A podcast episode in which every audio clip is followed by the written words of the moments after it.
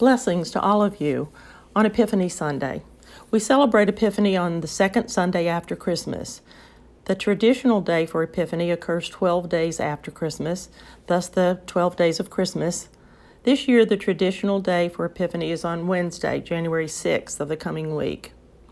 Epiphany means to show forth, or manifestation, or appearance.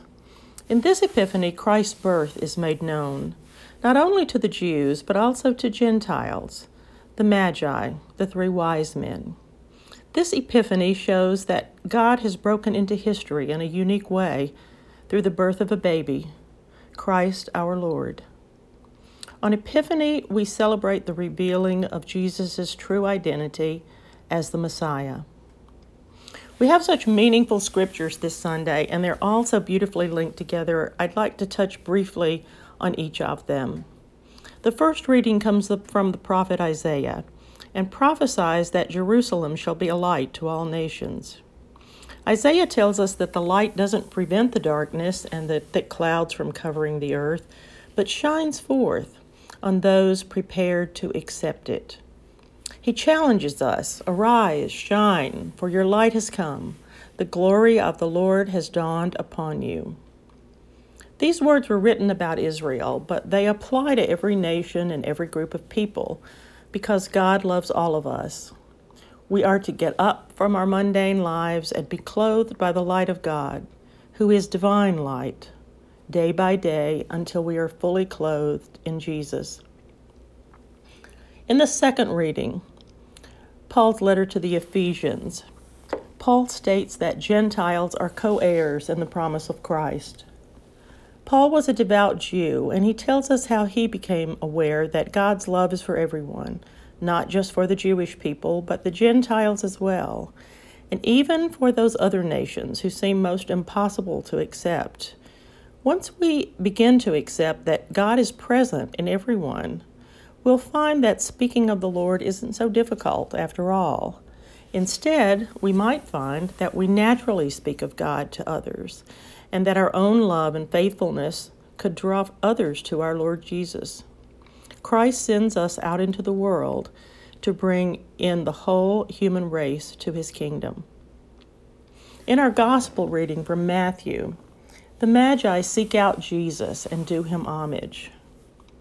This is the story of the Magi, the three kings of the Orient, and the story of the star that draws and guides the wise men to baby Jesus. We don't know a lot about the Magi. They came from the east and journeyed to Bethlehem following a star.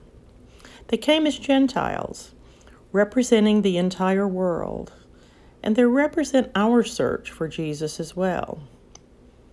The Magi fulfill the prophecy from Isaiah. They arise and shine. Herod and his scribes knew of the Messiah's birth and where he was, but they didn't go to seek him. The gospel reading ends by saying that after encountering Jesus, the Magi left for their own country by another road. This holds true for us too. It isn't enough to merely read and study these facts about Jesus' birth. We must also encounter him. He must be born within each of us. So today we're asked to imitate the Magi. They are open and engage with him and then act immediately to follow another path, His path. If we are to live in Him and Him in us, our hearts must be open to Him, our hearts must embrace Him. As the Christmas season draws to a close, we have an opportunity to offer Christ a precious gift our love and trust to follow Him in our daily lives. And in doing this, His light will shine on us. Now there's a challenge to consider. If you had learned of Christ's birth, would you have dropped everything to go to find him? What gift would you have taken? What gift can you give him now?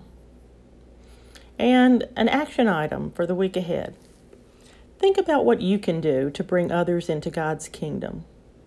Try to talk to at least three people about your own encounter with Jesus and how his light shines on your life. Wishing you a blessed Epiphany.